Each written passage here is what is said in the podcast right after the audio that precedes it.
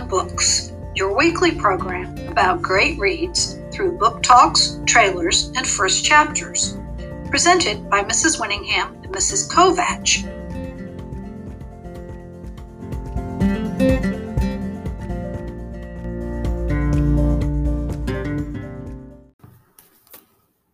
Hi, it's Mrs. Kovach. Today I'm going to be reading from the book Long Way Down by one of my favorite authors, Jason Reynolds.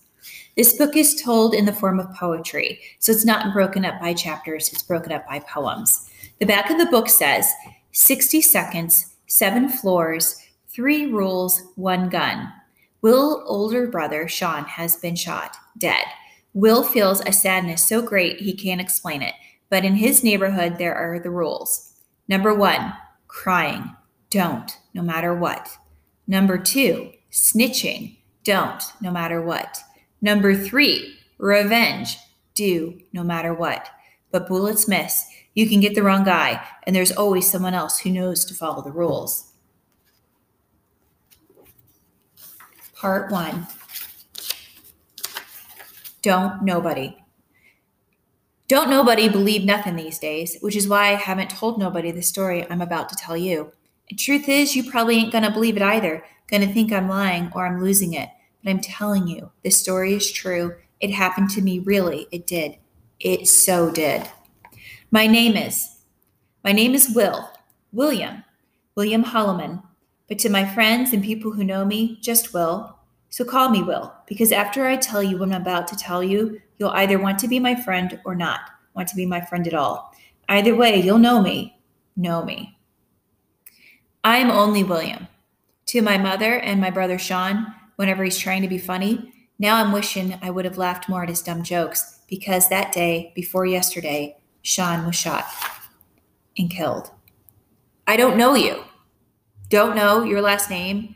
If you got brothers or sisters or mothers or fathers or cousins, that be like brothers and sisters or aunties and uncles, that be like mothers and fathers. But if the blood inside you is on the inside of someone else, you never want to see it on the outside of them. The sadness. It's just so hard to explain. Imagine waking up and someone, a stranger, got you strapped down, got pliers shoved in your mouth, gripping a tooth. Somewhere in the back, one of the big important ones, and rips it out. Imagine the knocking in your head, the pressure pushing through your ears, the blood pooling. But the worst part, the absolute worst part, is the constant slipping of your tongue into the new empty space where you know a tooth is supposed to be, but it ain't no more. It's hard to say. Shawn's dead. Shawn's dead. Shawn's dead. So strange to say. So sad. But I guess not surprising, which I guess is even stranger and even sadder the day before yesterday. Me and my friend Tony were outside talking about whether or not we got any taller than we were when we were 15. When Shawn was 15, he grew a foot, maybe a foot and a half. And that's when he gave me all his clothes that wouldn't fit. Tony kept saying he hoped he'd grow tall because he thought he was the best ball player around here at our age, but he was also the shortest. And everybody knows you can't go all the way when you're small unless you can really jump, like fly. And then there were shots. Everybody ran, ducked, hid, tucked themselves tight, did what we all have been trained to do pressed our lips to the pavement and prayed the boom followed by the buzz of the bullet ain't meet with us. After the shots, me and Tony waited like we always do for the rumble to stop before picking our heads up and poking our, our heads out to count the bodies. This time, there is only one Shawn. I've never been. I've never been in an earthquake. Don't know if this was even close to how they are, but the ground definitely felt like it opened up and ate me. Things that always happen when someone is killed around here. Number one, screaming. Not everybody screams, usually just moms and girlfriends and daughters. And in this case, it was Letitia, Shawn's girlfriend, on her knees, kissing his forehead between sh- shrieks. I think she hoped her voice would somehow keep him alive, would clot the blood, but I think she knew deep down in the deepest part of her downness she was kissing him goodbye. And my mom moaning low, Not my baby, not my baby, why? hanging over my brother's body like a dimmed light post. Number two, sirens. Lots and lots of sirens howling, cutting through the sounds of the city, except the screams. The screams are always heard over everything, even the sirens. Number three, questions. Cops flash lights in our faces, and we all turn to stone. Did anybody see anything? A young officer asked. He looked honest, like he ain't never done this before. You can always tell a newbie. They always ask questions like they really expect answers. Didn't anybody see anyone? I ain't seen nothing. Marcus Andrew, the neighborhood know it all, said. Even he knew better than to know anything. In case you ain't know, gunshots make everybody deaf, blind, especially when they make somebody dead. Best to become invisible in times like this. Everybody knows that. Even Tony flew away. I'm not sure. I'm not sure if the cops asked me questions. Maybe, maybe not. Couldn't hear nothing. Ears filled with heartbeats like my head was being held underwater, like I was holding my breath. Maybe I was. Maybe I was, hoping I could give some back to Shawn, or maybe somehow join him. When a bad thing happens, we usually look up and see the moon big and bright shining over us. That always made me feel better like there's something up there beaming down on us in the dark. But the day before yesterday, when Shawn died, the moon was off. Somebody told me once a month that moons black out and become new, and the next night be back to normal. I'll tell you one thing the moon is lucky it's not down here where nothing is ever, ever knew. I stood there, mouth clenched, tight enough to grind my teeth down to dust, and I looked at Shawn lying there like a piece of furniture left outside like a stand up couch draped in a gold chain. They hadn't even snatched it. Random thought. Blood soaking into a t shirt, blue jeans, and boots looks a lot like chocolate syrup when the glow from the streetlights hit it. But I know ain't nothing sweet about blood. I know it ain't like chocolate syrup at all.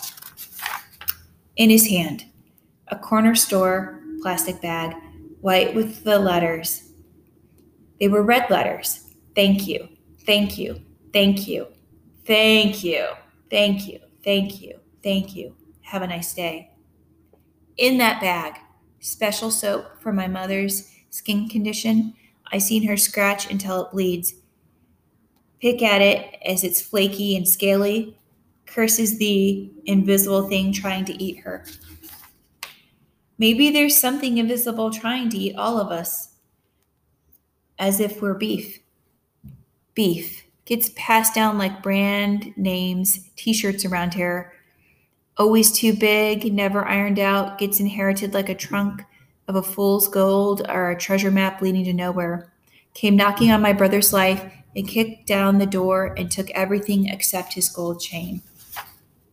Then the yellow tape. They say do not cross. Gets put up, there's nothing left to do but go home. The tape lets people know that this is a murder scene, as if we ain't already known that. The crowd backs its way into the buildings and down the blocks until there's nothing left but the tape. Shawn was zipped into a bag and rolled away, his blood added to the pavement galaxy of bubblegum stars. The tape framed it like it was art, and the next day kids would be playing mummy with it. Back on the eighth floor, I locked myself in my room. I put a pillow over my head to muffle the sound of my mom's mourning. She sat in the kitchen sobbing into her palms, which she peeled away only to lift to her mouth. With each sip came a brief silence and then another brief silence. I snuck in a breath. I felt like crying, which felt like another person trapped behind my face.